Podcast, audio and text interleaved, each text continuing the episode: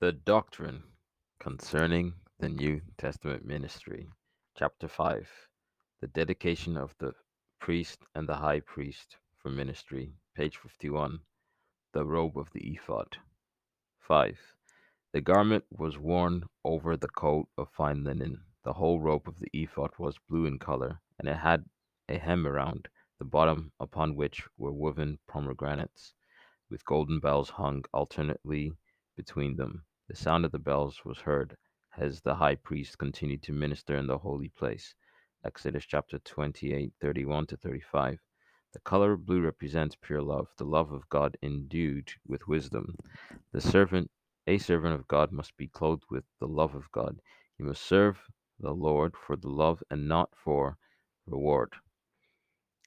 Jesus asked Peter, Lovest thou me? John 21, verse 15. Peter's denial and his leaving the ministry were due to his lack of love. Paul said he was constrained by the love of Christ to serve him. 2 Corinthians chapter 5 verse 14 15. The pure love of God is endued with wisdom. Love without wisdom tends toward sensuality and is often deceitful and destructive. A servant of God must cultivate pure love sanctified by divine wisdom and discernment. To the Philippians, Paul wrote, And this I pray, that your love may abound yet more and more in knowledge and in all judgment. Philippians chapter 1, verses 9 and 11.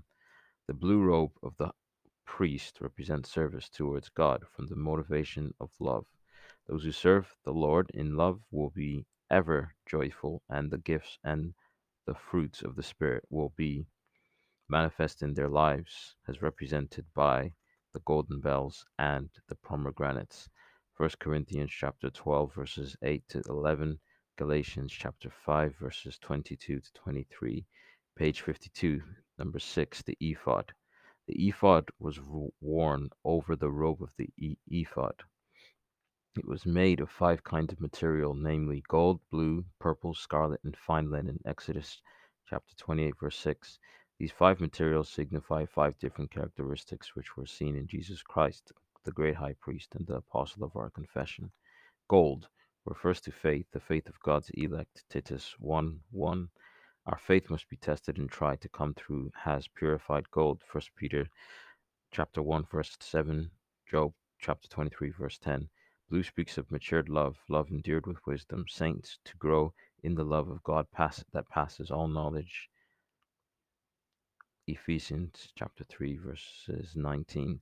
Purple stands for royalty and is a combination of boldness and righteousness. The, com- the righteous are has bold, has lion, the king of beasts. Proverbs 28, verse 1. The servants of God who are clothed with righteousness will be able to minister confidently and boldly. They will be sober, serious in their actions, behavior, and responsibility. They will manifest God's power and authority. Scarlet reveals a life of suffering in doing the will of God. Jesus suffered much in doing the whole will of God. Hebrews chapter 5, 8. Fine linen refers to holiness, 2 Corinthians chapter 7, 1. A servant of God must become perfect in these five qualities. They are essential for the preparation of the church for the coming of Jesus Christ. Colossians chapter 1 verse 28.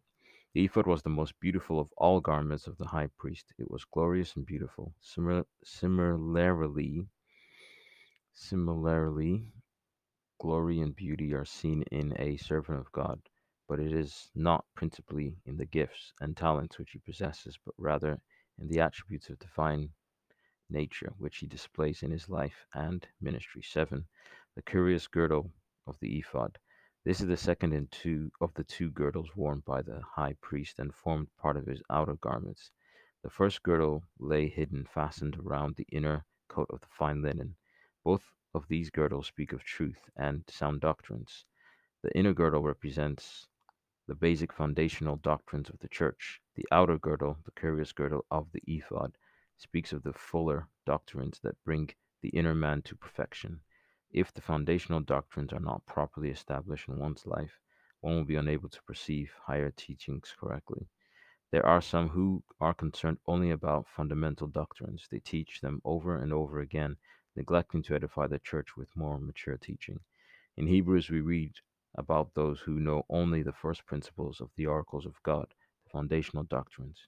For when for the time you ye ought to be teachers, ye have need that one teach you again, which be the first principles of the oracles of God, and are become such as have need of milk, and not of strong meat. For every one that useth milk is unskilful in the word of righteousness, for he is a babe.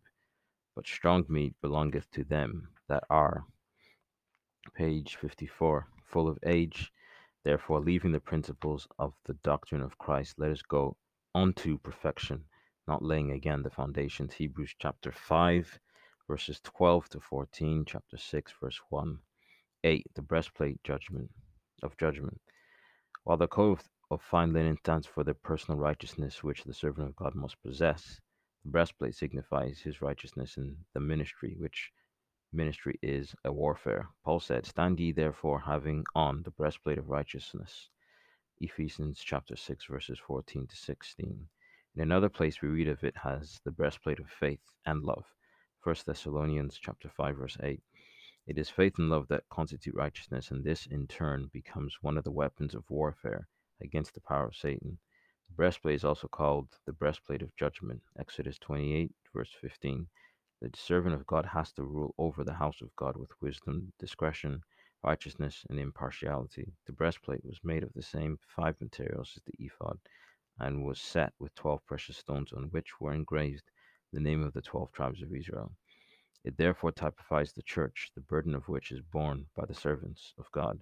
Bearing the burden of the church should not be a matter of duty, it must be done out of pure love. Paul confessed, Even as it is meet for me to think of you all, because I have you in my heart. Philippians chapter 1, verse 7. He loved the believers as mother would love her children. Writing to the Thessalonian believers, he said, But we were gentle among you, page 55, even as a nurse cherisheth her children. So, being affectionately desirous of you, we were willing to have imparted unto you not the gospel of God only, but also of our own souls, also because ye, you were dear to us, unto us. Chapter 1, First Thessalonians chapter 2, verses 7 and 8. Again to the Corinthians he writes, O ye Corinthians, our mouth is open unto you, our heart is enlarged. Second Corinthians chapter 6, verse 11. He loved them in spite of their unkindness toward him. The high priest had to bear the names of the children of Israel in the breastplate of judgment upon his heart when he goeth in unto the holy place for a memorial before the Lord continually. Exodus chapter 28, verses 29. This speaks of the ministry of intercession for the church. In almost every epistle, Paul told the church, I cease not to give thanks for you, making mention of you in my prayers. Ephesians chapter 1, verse 16, Philippians chapter 1, 2 to 4, Colossians chapter 1, verse 9, 1 Thessalonians chapter 1, 2 to 4. Every true servant of God must be an intercessor for the church. Number 9, the Urim and Thummim. These two objects are worn on the breastplate. They literally mean lights and perfection. Numbers 27, verse 21 explains the function of the priesthood, and ye shall stand before Eleazar the priest, who shall ask counsel of him after the judgment of Urim before the Lord. At his word shall they go out, and at his word shall they come in, both he and all the children of Israel with him, even all the congregation. It is through these that the priest discerned the mind of God to direct his people.